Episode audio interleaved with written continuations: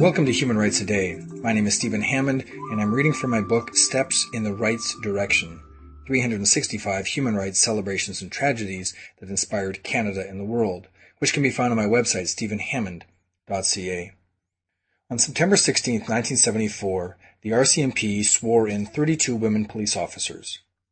One of Canada's most notable icons is the Mountie, and people expect to see a man.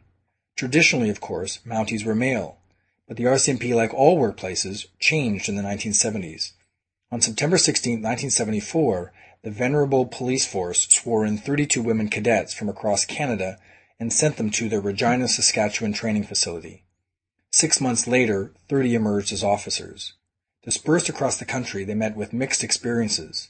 They faced colleagues who didn't want them there, wives who objected to them working alongside their husbands, and a public that wanted to speak to a real Mountie.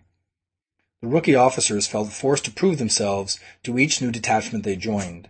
As one pioneer constable, Barb Alexander, recalls, You're not one of the guys, you're not one of the secretaries, you're not one of the wives, you're something different. You couldn't go out with just anyone. You were such an oddity. Women like Alexander, however, made things a bit easier for the women who followed. Today, women are integral to Canada's mounted police and make up about 17% of the police force. That's September 16, 1974. If you'd like to hear a human rights story each day, be sure to click on the subscribe button and I'll tell you another story tomorrow.